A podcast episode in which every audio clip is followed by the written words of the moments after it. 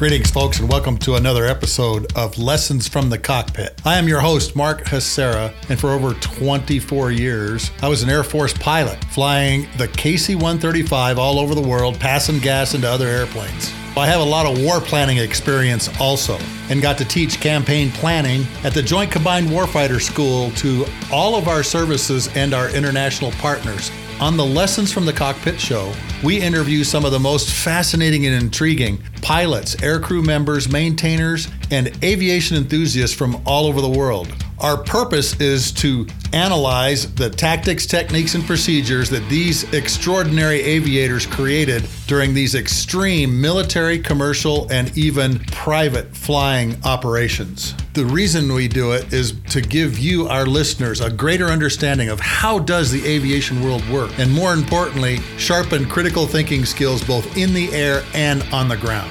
Today's episode is brought to you by Tanker Pilot Lessons from the Cockpit a book about flying tankers in four wars that's found on Amazon in all four formats. On today's show, I'm going to give you the Air Force review of Top Gun Maverick. And in my review, I'm going to discuss some things that I was involved with that kind of mirrors what happened in Top Gun. These kinds of things do actually happen, and people are summoned into rooms with uh, concrete walls, told to sign paperwork, and then given very tough assignments. And like I've said on previous episodes, you're going to hear these stories first here on Lessons from the Cockpit. These are some of the things I don't even think I've told my wife and my kids about. Obviously, because I had to sign non disclosure agreements because of the nature of what we were trying to do and what we were planning. A lot of these plans just get put on a shelf. Every once in a while, one of them actually happens, though. So, grab an adult beverage of your choice, sit down, strap in, and let's begin the Lessons from the Cockpit show and a review of the movie Top Gun Maverick from an Air Force perspective. People have been asking me, Well, have you gone to see the movie? Well, of course I have. My wife and I went and saw it the night it opened for crying out loud. People, do you really think a movie that I've waited for two years I wasn't going to go see on the opening night? Of course we did. Now, Valerie doesn't like these kinds of movies, not her kind of thing. Understand that. And she humored me. But I'll give you the bottom line up front about this movie. I loved it. It is probably the best flying movie I've ever seen, which is exactly what Tom Cruise's objective was. I'm going to make the best flying movie that has ever been made. And that, Mr. Cruise, on your 60th birthday, you accomplished in spades. As we can see by the box office sales, They've made over a billion dollars with this movie. And I think one of the reasons is because there's no wokeness in this thing. It is politically incorrect. It has everything you could possibly have in a movie except for one thing. And this is the only drawback to the movie, and the only ding that I have for it was the music wasn't as good as the original. Kenny Loggins in Berlin, they created songs for the first one that were at the top of the charts. Don't see any music at the top of the charts with this one. Now, I realize Lady Gaga did a great song, but that doesn't show up until the end of the movie, which I'm sorry to say is kind of sad. But the rest of the movie was great. They even loaded the right kind of weapons to go after this nuclear site on the F 18 Super Hornets. I couldn't believe it. So, the technical advisors at Top Gun and the Naval Strike and Air Warfare Center did a great job of advising Tom Cruise and the producers and the directors on what they should include in the movie. Even some of the lines were perfect. Like when the targeting pod laser didn't work, dead eye, dead eye, dead eye. That's exactly what we say. So I was really pleased with the accuracy of the movie. The flying scenes in it were fantastic. Having been on an aircraft carrier and watching all of the things that go on on aircraft carriers, even that was superb in this movie. I give it two thumbs up five stars, whatever you want to say. Go see the movie. Realize it's not got the same kind of music that the first one did in it, but still, all of the actors played really great roles. And I'll talk about some of those things as we move along in this episode. Let's start with the opening of the movie. The drone versus man flight debate has been going on probably since the late 1990s when the first General Atomic MQ 1 Predator drone came out. All of the systems that go in an airplane, some of those are for the survival of the pilot G suits, oxygen, all those kinds of things. You take the man out of the airplane, and you don't need all those systems. And now you have an airplane that can stay up for however long it needs to and can pull G's, do all those kinds of things because you don't have to worry about the survival of the pilot. And Ed Harris at the beginning of the movie is kind of making that point. Maverick, you're a dinosaur. We can do this with unmanned vehicles.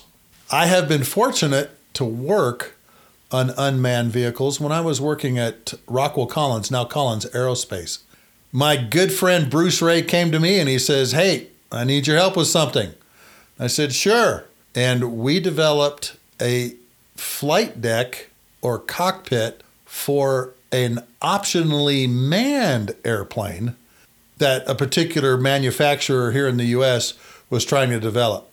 I cannot talk about what that airplane was, but I can tell you that we actually put systems in it to where it would have two pilots in it or it wouldn't have two pilots in it.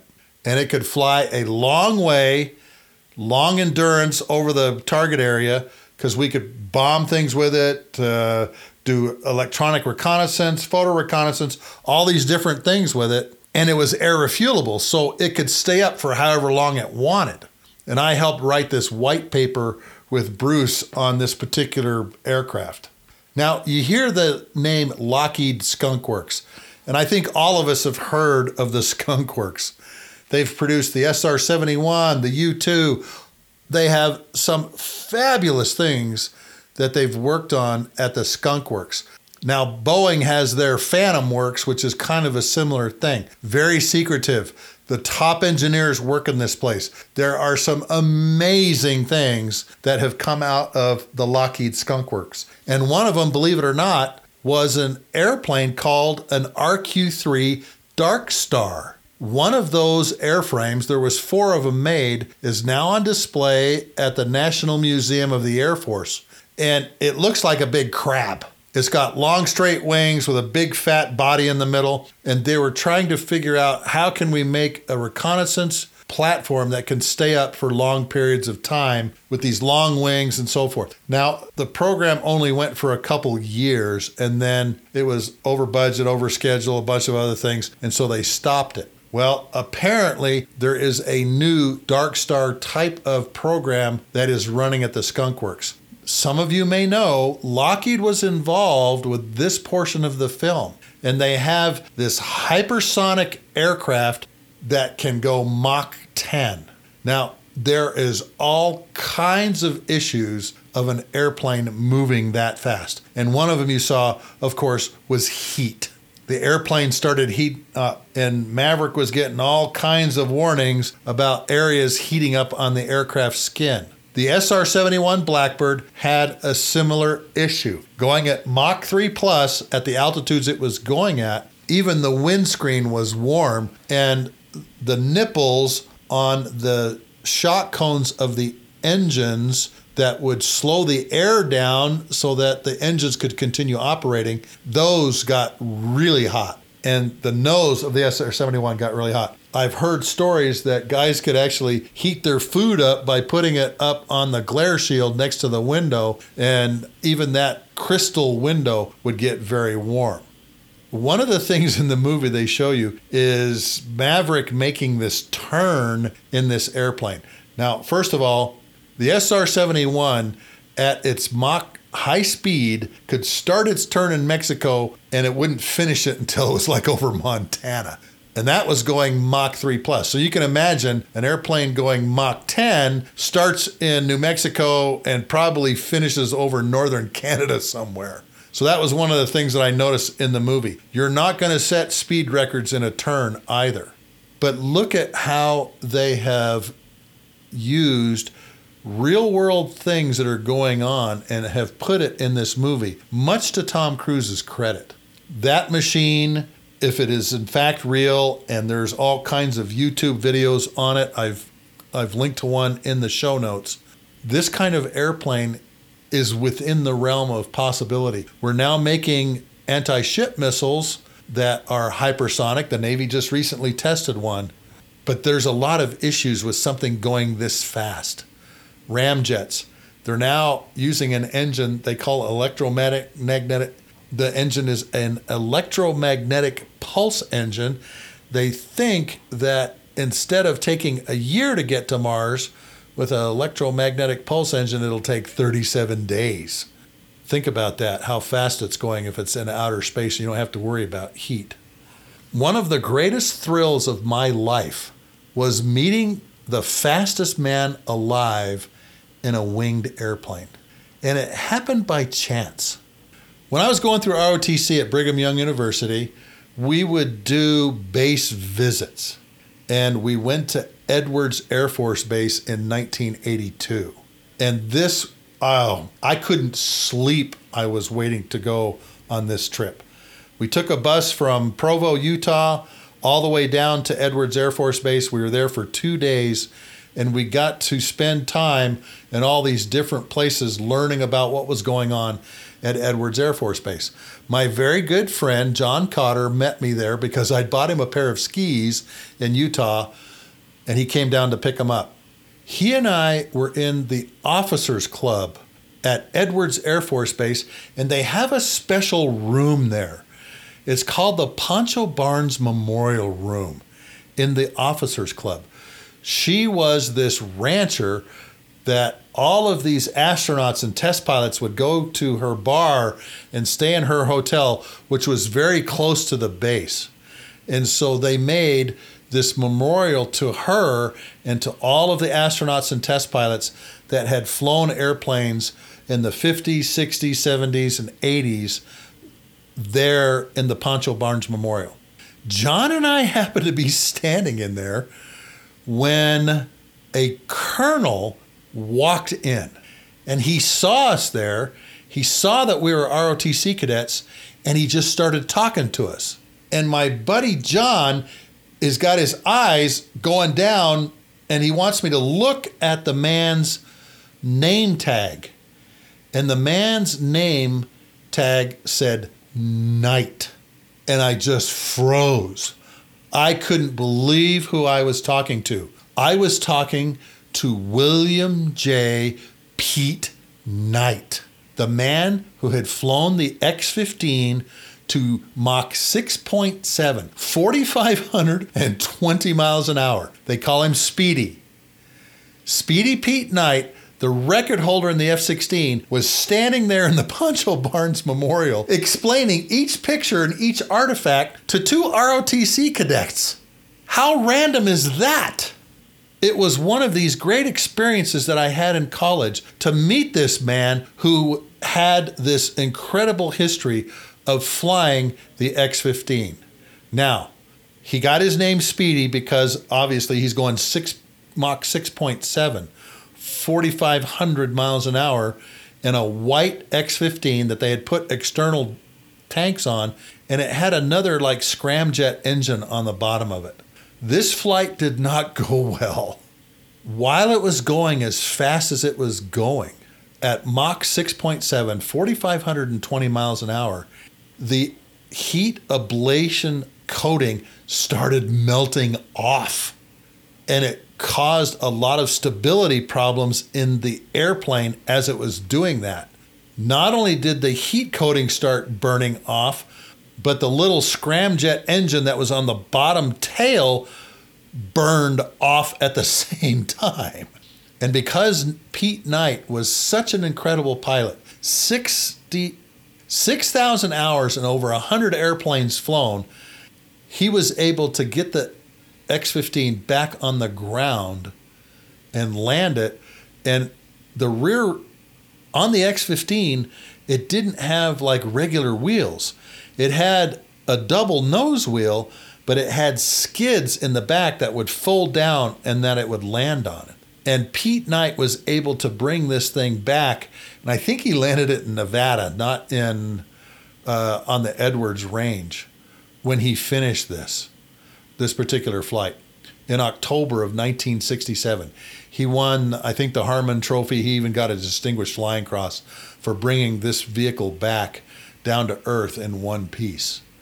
but he is the fastest man alive, even to this day. He passed away, I think, in 2004, but that record has still not been broken of winged man flight and Speedy Pete Knight in the X 15. And here's two ROTC cadets just happen to be in the officers club at Edwards Air Force Bases and just happened to be standing at the right place at the right time in the officers club and in walks Colonel William J. Pete Knight and explains to us all the different pictures, all the different pieces of metal and everything that were on the wall and the history behind them for about an hour and a half. After Maverick sets this record in the Dark Star hypersonic airplane, he gets orders to go back to Fallon, Nevada. That is where Top Gun is located now. It's actually called the U.S. Navy Fighter Weapons School. It has moved from Miramar in San Diego and is now at Fallon, Nevada. Fortunately for us, you can go back and listen to how you are selected and what you go through as a Top Gun student when you listen to Dave Koss, Mongo's episode. But what a lot of people don't know is the Air Force has its version of Top Gun. It is called the U.S. Air Force Weapons School.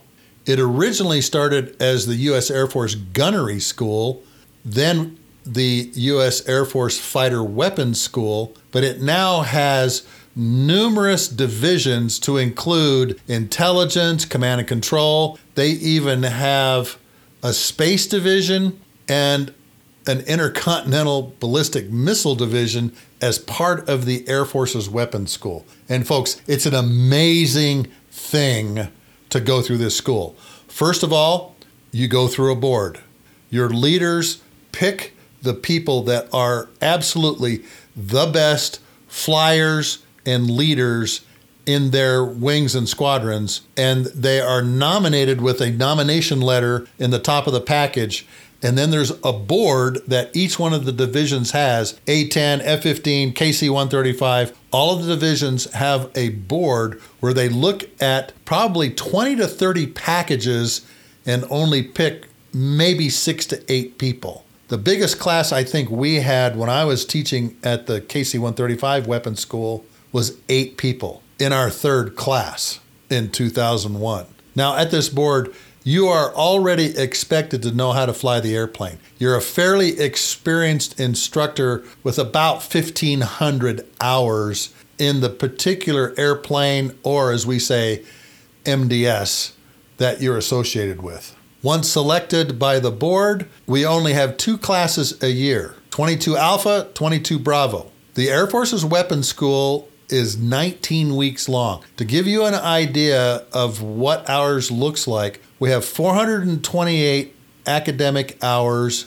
18 five hour flights, I think three three hour sims, and a graduate level paper that you have to accomplish in 19 weeks. It's a doctorate degree in the employment of your weapon system accomplished in 19 weeks. It is a time management problem. But the amount of information that you get going through weapons school is incredible. But it's also the people that you associate with because you will come back somewhere, sometime, you will be called into a room and you'll go, Oh, I went to weapons school with him, him, her, her. It is amazing how you run into each other when you start doing follow on contingency plans. They will always come to Top Gun and weapons school graduates when national security is involved and they've got a really tough situation that they have to deal with. I have been called up four times to go into certain locations, sign paperwork saying, I'm not going to talk about this, and work on really tough operational tactical problems that had strategic implications around the world. And many of these contingency plans kind of mirrored what we did in what's called advanced integration, where all of the divisions of the weapons school got together for the last two weeks of the course and worked on some very realistic scenarios dating all the way back to World War II. And we had to We had to come up with a plan based on these historical scenarios. And sometimes they were very unique and very forward thinking in our development of those plans. In the movie, when you see them all together in that bar, well, look who's here, look who's coming now, look who's coming now. You know, Hangman and Phoenix and Paycheck, all those people coming together. That is not an unusual thing for these kinds of things to happen. It's unusual that it's not Air Force and Navy but again, that event in the movie is very realistic. And like I said, Top Gun and Weapons School graduates are the best of the best. They are the leaders that will lead some of these missions, as you saw in the movie, and they're the ones that sit down and nug these battle problems out. And sometimes they are very complex. And here are three examples. In between uh, Afghanistan and Iraq, during Operation Enduring Freedom, I was asked Sluggo, come with me. And I knew right away what this was going to be. I didn't know the scenario, but I knew what was going to happen because every air campaign requires gas. The tanker guys are always going to get invited to a table like this. And I'm kind of surprised that there was no tanking involved for the Super Hornets in the movie, but that's a story for another time. The tankers will always be involved. Nobody kicks ass without tanker gas. Nobody. We are always in the room as tanker folks. While I was deployed to the Prince Sultan Kayak, south of Riyadh, Saudi Arabia, my name was called.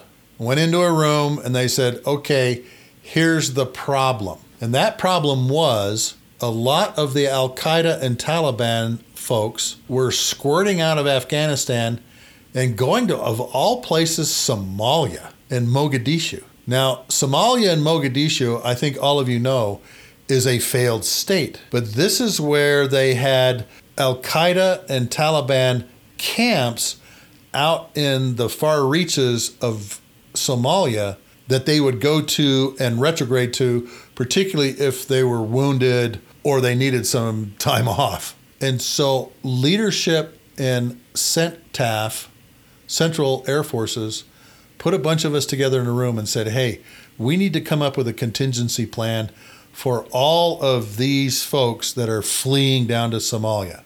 There was a particular island that the boats would stop at to refuel that we euphemistically called Gilligan's Island on the way to Somalia. The great thing about this scenario was there was no air defenses.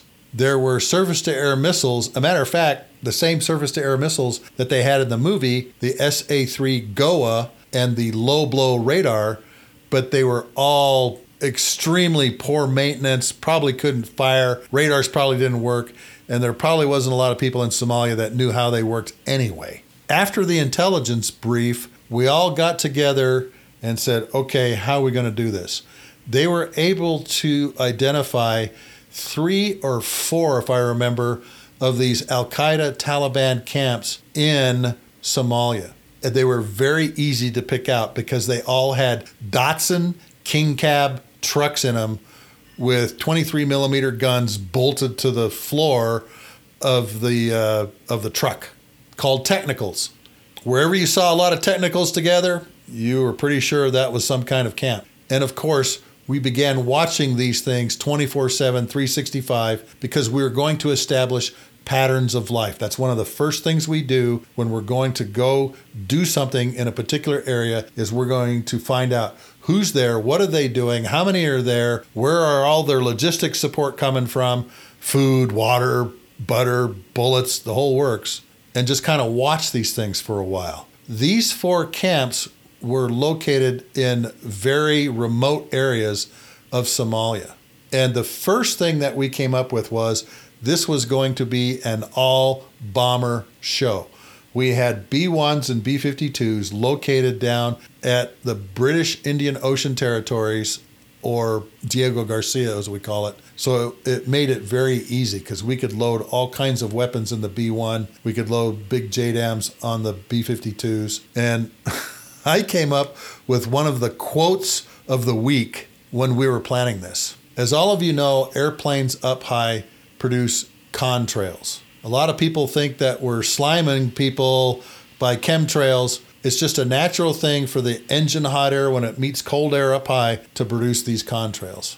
And I said in this meeting, I want to put the air refueling areas right over the top of these camps because I want them to see the bombers filling up on their energy drink and know they're about to be bombed, okay? That is how warriors think. We want them to be psychologically impaired and we want them to see airplanes overhead that are air refueling, getting their energy drink, that are probably going to drop bombs on them pretty soon. That's the way we think.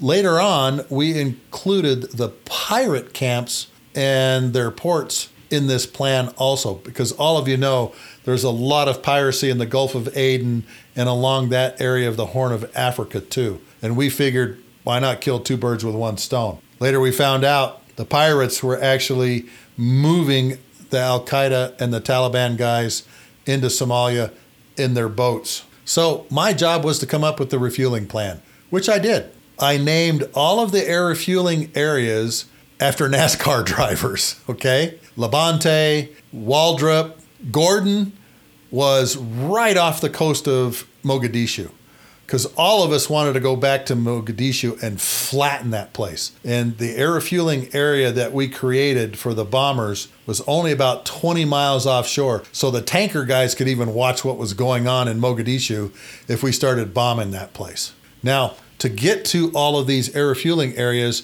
you have to have kind of highways in the sky, roads in the sky. I named all of those after NASCAR circuits Daytona, Talladega. We have to have some fun while we're doing this too. And it just made the planning easy. These are the kinds of contingencies that Top Gun graduates and weapons school graduates get involved with. Here's a more recent one.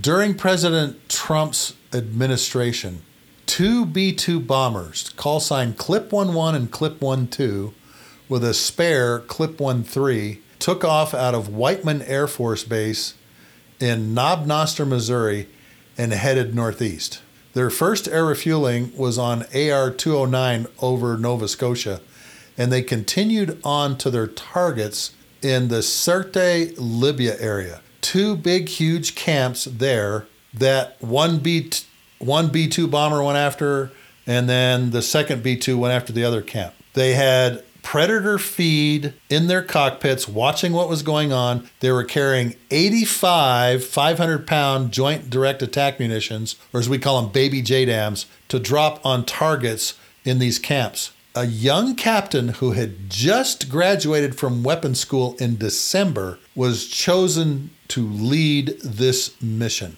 because he's the most highly trained guy in the squadron or the wing. And he planned this over 25 hour mission. And I think they took 955,000 pounds of gas to move these two B 2s to their target area and back out. So when it comes time to do these missions, the guys and gals that are the weapons school graduates, the patch wearers, are the ones that they go to to do all the planning and to lead these missions. Now, that particular B 2 pilot said, Hey, just like the scenario we had at weapons school, going into combat is a lot easier than, than weapons school ever was. He made in a statement. And again, we had a scenario like this that they did during the advanced integration, where they're working with special forces on the ground, intelligence collection aircraft in the air, and going in and taking out some of these targets. Matter of fact, I read in an article about the strike that they actually updated the coordinates for some of the bombs because of new targets that they were being passed by special forces on the ground that they were seeing on the Predator video, too. Graduates of weapons school are found very easily in the manpower system. We are given a W prefix in front of our specialty code. And when they need to do something like this, they can go look for these W prefix people in the personnel system and pick us out very quickly. Sometimes you get to go to good deals because of what they teach at your weapons school. We have a weapons officer, his call sign is Sunday, who actually got to go and be part of an air defense exercise in Israel, of all places. And the reason he got to do that was because, as part of the KC 135 Weapons School syllabus, we go to the Missile and Space Intelligence Center down in Texas at Fort Hood. We learn all about these integrated air defense systems, particularly man portable SAMs, and then we have classes on all of the enemy surface to air missiles, their radars, as part of core classes in the Air Force Weapons School syllabus. But we in the KC 135 division also tour the Navy destroyers and cruisers, which also have an air defense tasking. By virtue of Sunday having been on ships and going through Fort Hood and seeing all of these enemy defense systems and being a student in these core classes, he had all of this knowledge on how to do air defense, both at sea and on the ground. And he got this special tasking to go over to Israel and be part of this big exercise. Now, all of these stories are just to show you these are the kinds of things that Top Gun and weapon school patch wearers get involved with. The men and women that come out of the weapon school are extremely skilled, highly intelligent, and are the best in their weapon systems. And we can go find them in the personnel system if something comes up that requires us to make some type of military contingency plan and go execute it because we'll also be the leaders flying the airplanes that are doing those strikes or performing those functions somewhere around the world. Moving on to the scenario in Top Gun. They're going after a nuclear site buried under a mountain that has SA 3 GOA Russian built surface to air missiles defending it. They have what's called a low blow radar that's associated with the SA 3. And they're going to have to go low level through the canyons, pop up into this crater, for lack of a better term, drop these bombs, these laser guided bombs, through the vents, and then uh, climb out on the other side by doing this high G maneuver that's going to take them up into the radar search area of the of the SA3s.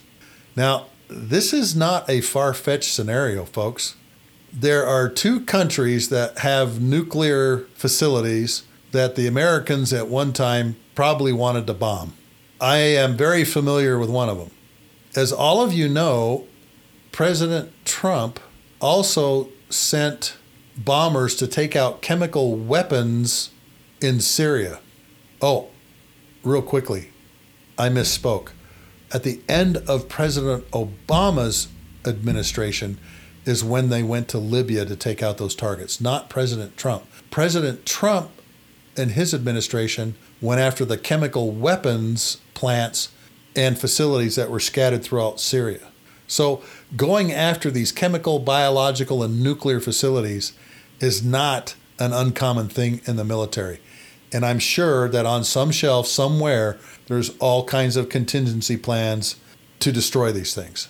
I know of one particular one because that's when I got called into a room to say, okay, if we had to do this, how would we do it? And as I told you, we're never going to go after one of these kinds of chemical, biological, nuclear weapons facilities without tankers being involved. So I had to sign another piece of paperwork that I wouldn't disclose any of the information dealing with this. The two countries that we know of that have nuclear facilities are, of course, North Korea and Iran. The facility in North Korea is set in an area, in a mountainous area, just like you saw in the movie.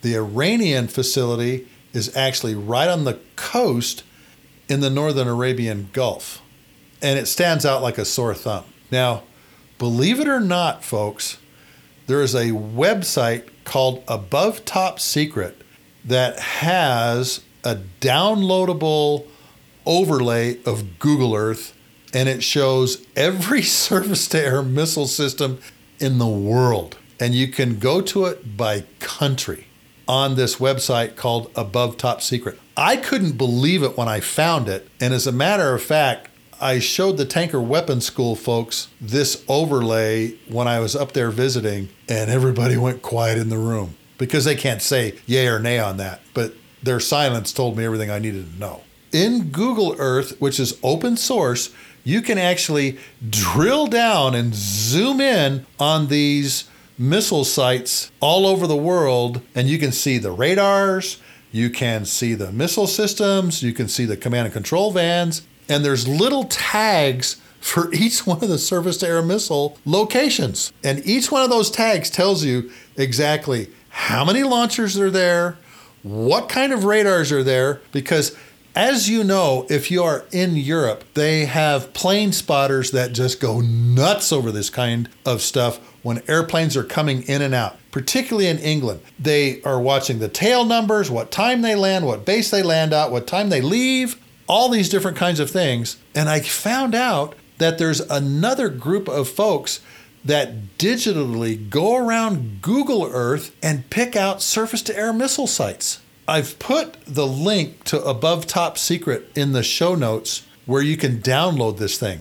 And if you want some really fascinating reading or looking at stuff, download this overlay onto Google Earth on your computer and go look at Moscow because there's a ring of S 400 SAMs around Moscow. There are SAM systems all over North Korea, SAM systems all over Iran. At one point in time, it had all of the Syrian missile systems, but those have long been destroyed. Same in Iraq. Again, above top secret, Google Earth overlay of every SAM site in the world. And it's an amazing thing to look at. That is one of the things that we do at a very top secret level. We look at all of the things that defend the particular targets. And I just thought it was interesting that there's an open source you can go to that shows you exactly where the SAM sites are, and you can zoom in on them and see exactly what's there.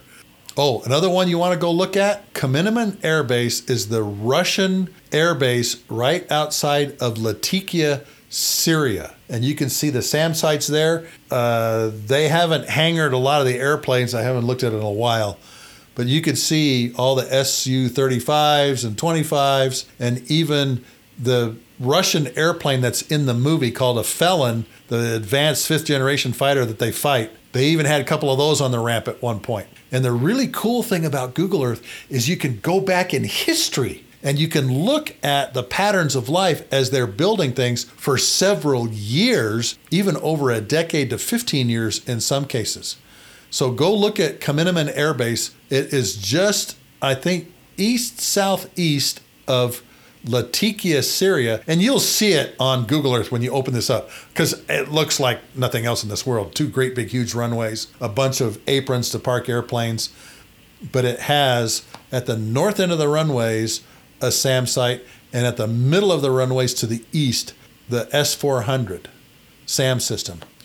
What's really crazy about this is, as all of you know, the Israelis have F 35s now, two squadrons of them. And from what I'm hearing, the, the S 400 SAM systems are not picking up the F 35s.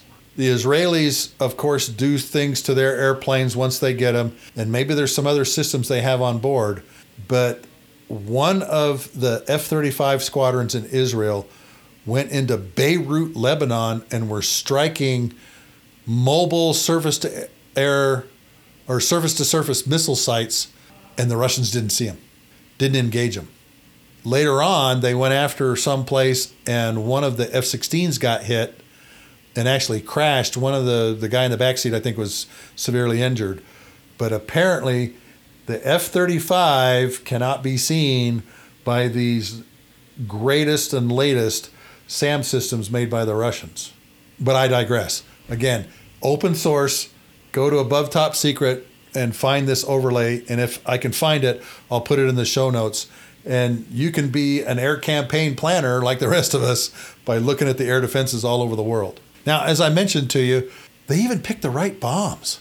The bomb that they had on the Super Hornets that they were flying are called GBU 24s. They have the BLU 109 Bunker Buster warhead And what happens is you put this tail assembly that have folding out fins and the seeker assembly on the nose, and they bolt right onto a regular bomb, and it makes it into a smart bomb. The bombs that they used in the movie, I noticed, even had the heat resistant ablative coating on them that you have to have on carriers. The Air Forces are this olive drab. The Navies have this gray coating on them because of safety reasons on the aircraft carriers that are heat resistant that they had on these Super Hornets on the deck. And you can see them. And this is one of the great aspects of this movie. The technical expertise and advice that they got was really superb. Now, in the movie, you see them flying down these valleys. Maybe some of you have not heard of this, but there's actually a place in Southern California near Death Valley that photographers go to called Star Wars Canyon. It's named from the movie, the very first one where Luke is, you know, swamp rats in Star Wars, where he's going down and hitting uh, these swamp rats in this uh, in this canyon that he flies through. So we've named it Star Wars Canyon. There's another one in England called the Mach Loop, where they're flying in between these canyons and these mountains that aviation photographers go to and absolutely love being there because the airplanes are just screaming by you and they're close. Now, we have low level routes throughout the entire United States. It looked like the movie was being shot at the low level routes, training routes that are up in Northern California, maybe even Washington. And again, we do this low altitude training for these kinds of missions to stay under the radar, not be detected in airplanes like the Super Hornet that don't have low observable properties. The F 35, F 22 are considered low observable aircraft. We call them stealth aircraft, whatever you want to call them. But in the case of these Super Hornets going in to attack this target, they actually have some tools that they didn't use in the movie, which would have been more realistic. There is a version of the F 18 Super Hornet called the F 18G Growler. That airplane jams radars and also has AGM 88 high speed anti radiation missile or HARM that takes out the radars.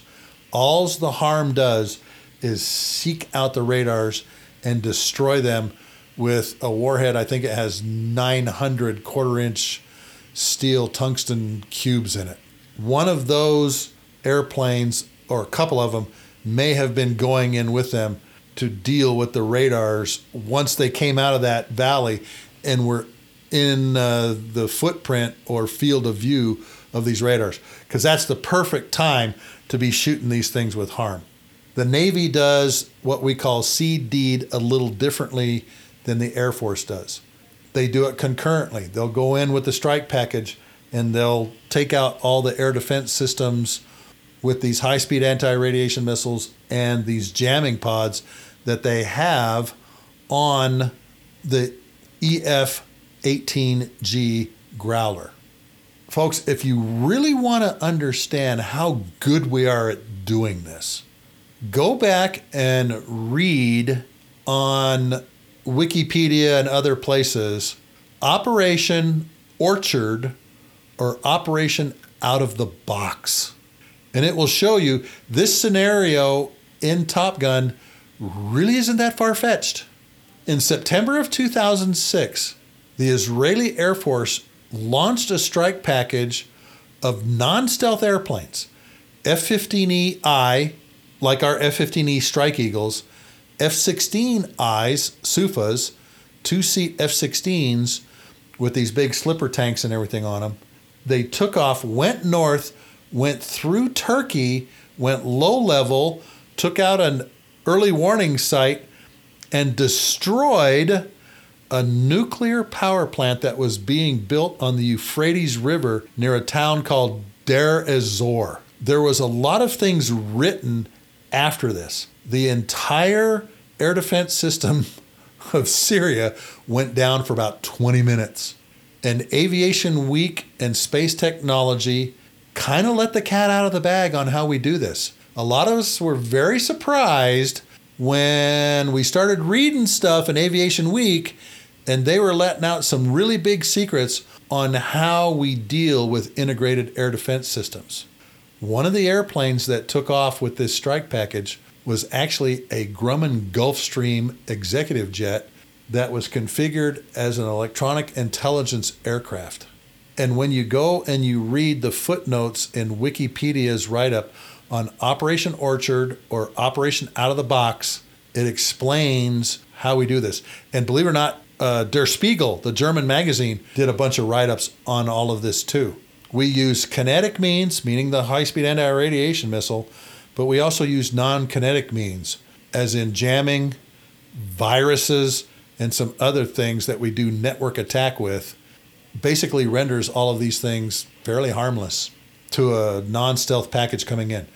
Obviously, for the target set that we were going after in the Top Gun movie, we would have used low observable airplanes. The Navy has F 35s in their carrier air wings now. They have the ability to launch laser guided bombs, just like the Hornets do. There's another thing that the Super Hornet has that you can Google and it'll come right up. It's called the ALE 50 or 55 Towed decoy. We use these to great effect during Allied force over Kosovo. The B 1s have them, the F 16s have them, and the Super Hornets have them. We call it Little Buddy. And what it is, is a towed decoy that is reeled out behind the airplane it's hooked up to the radar homing and warning system in the airplane, but it sends out signals so that the radar guided missiles come to the decoy, not to the main aircraft. And on the F 16, they're carried on a pylon out on the wing. The B 1 bomber has them in little blisters in the back. The F 18 Super Hornet has them between the wheel wells. And these little decoys would have pulled off all those missiles being shot at them. Now, you can only carry so many decoys, but that's one of the things that they didn't depict in the movie. In his book, Viper Pilot, Dan Hampton talks about putting the little buddy behind him. We call it walking the dog, little buddy walking the dog, because it reels out behind you. And he even makes some comments about how his towed decoy had been destroyed by missiles that were being fired at him but hit the decoy instead. And that decoy would work perfectly in this environment of these older SA 3 missiles and these low blow radars. So that was one of the things they didn't put in the movie. I've done a lot of air campaign planning. And obviously, non stealth airplanes like the Super Hornet, probably not the first choice of airplanes to go in there, particularly now that the have F 35s in the carrier air wings. And I read an article that says the F 35 does have towed decoys as well. That's probably the airplane they would have used. They would have required air refueling. The EF 18G Growlers probably would have accompanied them in to help take down the integrated air defenses and all those missiles you saw up on the canyon walls. That's a more likely strike package for going after something buried deep like that in that kind of environment. But I just wanted you to understand there's a lot of tools that we have available to be able to go in and hit a target like this with the kind of missiles that they were using in the movie. Oh, one other thing. We always have rescue forces somewhere standing by to go and pick people up. And I will tell you that there were a number of contingency plans that we put on a shelf because of the survivability of the pilots flying it. In the show that we did with Spliff Russell, I said, We will leave no one behind. You will not have to go and start up an F 14 and get out of Dodge in an old airplane to make it back to your base. And one of the first things we look at is the rescue options of picking up pilots that are shot down behind enemy lines and being able to go and pick him or her up from any particular location. And that was one of the checklist items that was a no, uh, that was a go no go item. We can't get at the pilots if we go after this target because of the dense integrated air defense system. And so that was put on the shelf because seriously, I don't know of any situation, and again, I don't know of any situation where we would send people in and say, this is a one way mission. Now, I know that those thoughts went through the Neptune Spear SEAL guys that were going to Abbottabad, but we probably would have done everything we could to go get those guys out. Fortunately, didn't have to deal with that. The SEAL Team 6 gentlemen performed superbly, got the mission done, and got out. Very early on in the planning, one of the things we look at can we rescue the air crews that are going in and doing this? And if it's a no, there's a very good likelihood we're going to say no to that option. One of the options that we could also use, you saw in the movie, and that's cruise missiles. And we have a lot of different cruise missiles that we can use that are launched from submarines, that are launched from cruisers and destroyers. We have air launched cruise missiles from the B 52. It's called Joint Air to Surface Standoff Missile, or JASSM. This is the missile that the B 1s were carrying to strike at some of the integrated air defense systems and the chemical weapons facilities during the Trump administration when they bombed Syria after they had used chemical weapons in some of the battles there. JASSM also has a Navy version that goes after ships, and it's called LRASM, and it's a long range ship standoff weapon. And these things have low observable properties, but they're GPS guided. So if you have GPS jamming systems in and around the targets, you're not going to be able to use these things. The Chinese have a very good GPS jamming system in their inventory. We've already heard about the air to air missiles. Rico talked about them, Mongo a little bit. The newer Super Hornets are coming off the assembly line with what they call an AESA radar, active electronically scanned array, that is both passive and active sensor, and they shoot the AIM 120 AMRAAM missiles using this radar. And those AMRAAMs have a really good range and have their own little radars inside of them so that once you fire them, they go to a certain place, open up their eyeballs, and would have taken out those Su 57 felon fighters that were chasing these guys down. And you see later on, Hangman comes in and takes out the felons that are attacking Rooster and Maverick as they're trying to get out that felon fighter is one of the top of the line kind of fifth generation fighter that the Russians are putting out. It's got this really cool digital kind of paint scheme on it too. And you can look up Su 57 Felon on Google and see what this airplane looks like and see what its capabilities are. But I don't think that other countries are flying those yet. I think only the Russians have that technology to fly that airplane right now, and there's very few of them. They have sent them to Syria, and our pilots have dealt with them in flying over Syria, but I don't think any other countries have that particular airplane in their inventory. Oh, back to the cruise missiles. We call them Greyhounds. The Navy can shoot these, like I mentioned, from subs and the destroyers and cruisers. And these are amazing weapons. They have a number of different types of warheads that they can put inside the cruise missiles that are perfect for taking out airfields like you saw in the movie and causing all kinds of havoc.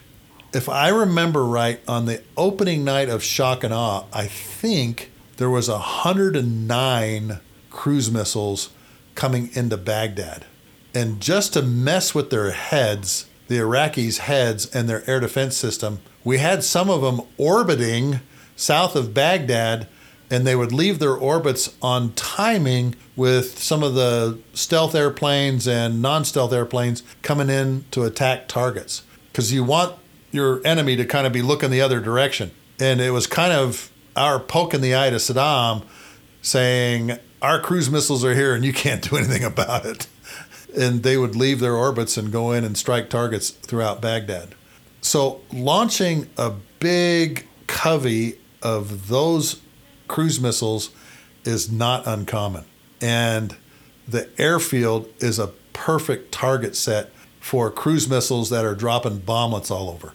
Now, surface to air missile sites and their radars are also perfect targets for cruise missiles with area denial weapons or mines or warheads like thousand pound warheads.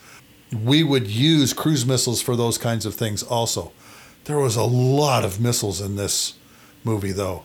I noticed that it seemed like at every turn there was like three or four of these SA 3 Goa missiles above the guys going through the valleys. Now, one of the other things about SA 3 missiles is when they're set up, they're set up what we call a bear paw. You have two launchers that are kind of side by side with one out in front and the radar behind it. And it looks like this funky kind of bear paw. So it's very distinguishable when you're looking at imagery from overhead, whether it be national assets or some airplane taking reconnaissance photos of it, whatever it happens to be. The SA 3 system looks like nothing else in this world. It's got a very distinct signature. And sending cruise missiles in after those kinds of air defense targets is common and is a perfect target set for a cruise missile attack. If I had been planning that mission, I would have used a lot more cruise missiles. In a carrier battle group, there may be three to four Aegis cruisers, Aegis destroyers that are carrying these things. And of course, if you're going out on this particular mission, you're going to load the vertical launch systems in the submarines, the cruisers, or the destroyers with however many of these cruise missiles that you want. And go and look at the history of cruise missiles, particularly the ones that the Navy uses. The requirements were they had to be able to load these into the torpedo tubes of submarines. And that's some very tight tolerances. That was like one of the big requirements was you had to be able to shoot these out of torpedo tubes in submarines and they did it. They figured it out. And those cruise missiles can go a long way with area denial or cluster bombs and thousand pound warhead.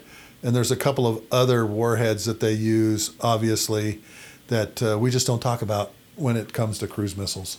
Now, there's one character in the movie that really makes himself known, and that's, of course, Hangman. And Hangman doesn't get picked to go on the mission. Some of you may be wondering, well, I mean, how come uh, he picked, uh, you know, her and him and Rooster and, and, and, and left Hangman hanging? But you know what, folks? A guy like Hangman, I'm going to put him on five minute alert on the aircraft carrier so that if there is a plan B, I have a guy that can lead plan B, and Hangman would have been the perfect guy for that. On aircraft carriers, they have 15 minute, five minute alert, like you see in the movie. They will have airplanes parked literally right behind the catapults. The air crews will be in the cockpit waiting to take off they're, of course, listening to a lot of stuff going on. One of the airplanes that they had flying is called the E 2D Hawkeye, which is their command and control airplane. We have the E 3 AWACS, and we use what's called the RC 135 rivet joint for electronic intelligence. I was happy that the E 2 was seen in the movie because that's exactly how we would do things. The Navy would send the E 2 Hawkeye up. They'd be kind of watching what's going on. They're watching for enemy aircraft. They're listening to things going on, watching things with their radar. The E 2, as the command and control element, would have probably radioed back, hey, maybe we need to launch the Alert 5. And you'll notice that Hangman even had the GBU 24s on the pylons. He also had the double launch rail for the AIM 120 Advanced Medium Range Air to Air Missile, or AMRAAM as we call them. The nickname we give them is Slammer. If you get in the no escape zone of an AIM 120 AMRAAM or Slammer, you are going to die.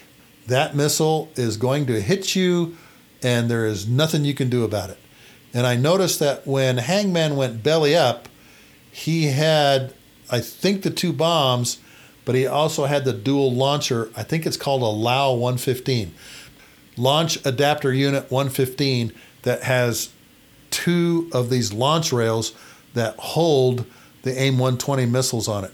Now, you can hold AIM 120s or you can hold the AIM 9X, which is the heat seeking Sidewinder missile, also a fantastic missile that they had on the wingtips of their Super Hornets. But Hangman was even loaded the way he should have been for an Alert 5 airplane. If they needed to go in and drop bombs, he's carrying the bunker busters. Needed to go in and take out the Su 57 felons, he's got the AIM 120s on the wings. Launching those airplanes, the Alert 5 airplanes are called Alert 5 because they can get in the air and launch off in less than five minutes. Taxi up to the cat, the nose tow bar goes down, put them in the, uh, the shuttle, and off they go in just a matter of minutes. I was able to talk to a very dear friend of mine, very good friend of mine I used to teach with, and he told me he was the Alert 5 during one of the Libyan engagements where the two VF 32 Swordsmen F 14s shot down the two MiG 23s. And a matter of fact, he got launched cover that combat air patrol or CAP for the two F 14s as they came back. So this is nothing new having airplanes ready to go at a moment's notice on an aircraft carrier deck. And like I said, five minutes is all they need to launch and go out and do what they need to do. There is obviously air to air combat air patrol. There's also surface combat air patrol, or as they call it, SUCAP, where you have airplanes armed to take out other ships as well as radars and maybe possibly air to air threats. The Super Hornet is the perfect plane to do all that. It can carry all kinds of different weapons air to air, air to ground.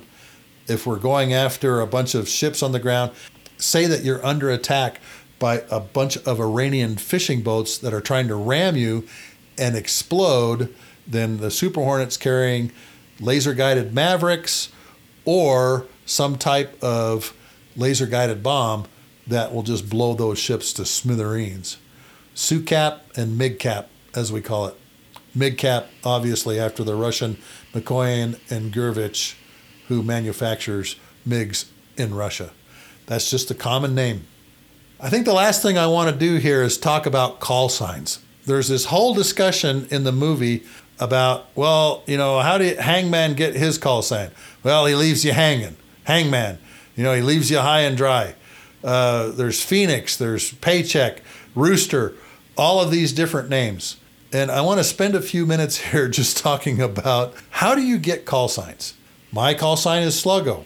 I was a big kid when I was born. I was a big kid through the Air Force. I was always on the edge of the fat boy program, but I weighed 10 pounds, 13 ounces, and was 23 and a half inches tall when I was born.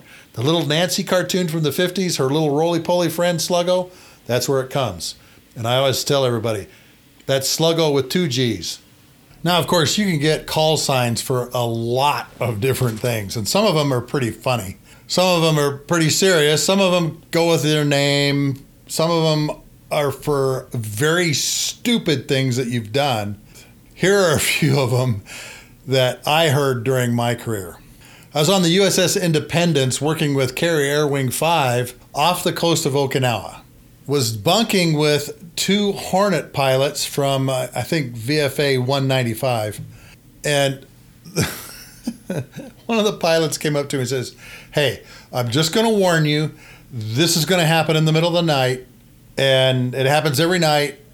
You'll be awake for a few minutes, but you'll go right back to sleep. And I thought, what could possibly happen? This particular Hornet pilot's name was Swag. Sleeps with a gorilla. This particular pilot had a stuffed gorilla that he slept with every night. In the middle of the night, he'd start wrestling that gorilla, and you could hear him in bed rolling around, and then he'd toss that thing across the room and it hit something. Well, the second night, Swag went into his routine wrestling with this gorilla and he threw it and it hit one of the guy's laundry, the other pilot's laundry that was in this paper bag, made this loud pop sound, and the gorilla rolled up right next to my bunk. I was on the bottom of three bunks, and there it was facing up at me. Swag's gorilla. Now, another group that I uh, was on board with and was bunking with, they called one of the Tomcat pilots Pigpen. And I said, Well, how did he get that call sign? He's, they said, Sluggo, just go around the corner there and take a look at his bunk. It was a freaking mess. There were clothes and underwear and all kinds of things everywhere, hence the name Pigpen. Now, sometimes you do things that can be really grating on people. And one of uh, these guys was named Mammal most annoying man alive. and that tells you all you need to know about his personality. Another pilot, call sign Miami, missing in action, maybe intoxicated. They'd go from uh, all these different places and he'd show up missing, usually when they were bar hopping. And so he got the name Miami. Missing in action, maybe intoxicated. Another pilot, got the name Nemo as his call sign, not expecting much output. Sometimes people get their call sign after famous people. This was not one of those times. Sajak, situational awareness just above Kelvin. and sometimes they're based on looks, sometimes not real good looks. So one particular gentleman got the name Puma possibly ugliest man alive. Not after the cat. and if you think you're better than everybody else, you just might get the call sign Missy. My important schedule supersedes yours. but I think one of the best ones is for Ewan McGregor's brother. Ewan McGregor, Obi Wan, has a brother who flies fighters in the Royal Air Force. So naturally, he got a call sign based on his famous brother. Instead of Obi Wan, they call him Obi 2. and that, folks, is how people get call signs in the military. Sometimes it's for things that are stupid, sometimes it's for things that you do that are stupid, and sometimes they're just based on personality or your last name or the way you look. But there is one thing about call signs that will make it stick longer than anything, and that is if you complain about your call sign and are moaning and groaning about it, that's the name you're going to get stuck with. That's my review of Top Gun. Great movie, great entertaining movie. Being able to watch all of these things come together in a movie like that was really a lot of fun. I've seen it twice now. All of my kids wanted to go see it with me so that I could explain what was going on. But it's historically accurate. The things that are going on in the movie are accurate. The flying scenes, like I say, are incredible. And my only downside of the movie was the music wasn't as good as it was in the first one. Kenny Loggins, Berlin, still a great movie, and the accuracy of this thing was really cool. And the flying scenes, now that they've got these little small cameras that they can put all over everywhere. GoPro has really changed the way we film in the airplane. Thanks once again to my sponsor for this episode, the book Tanker Pilot Lessons from the Cockpit, that's found in all four formats on Amazon hardback, softback, Kindle, and Audible. I hope you'll share this episode and previous episodes with your friends and loved ones. All of my episodes can be found at my website, markhasara.com, under the podcast pull down box. I mentioned to you I'm going to do a special six part series on the Battle of Roberts Ridge, and that's going to start probably in two weeks.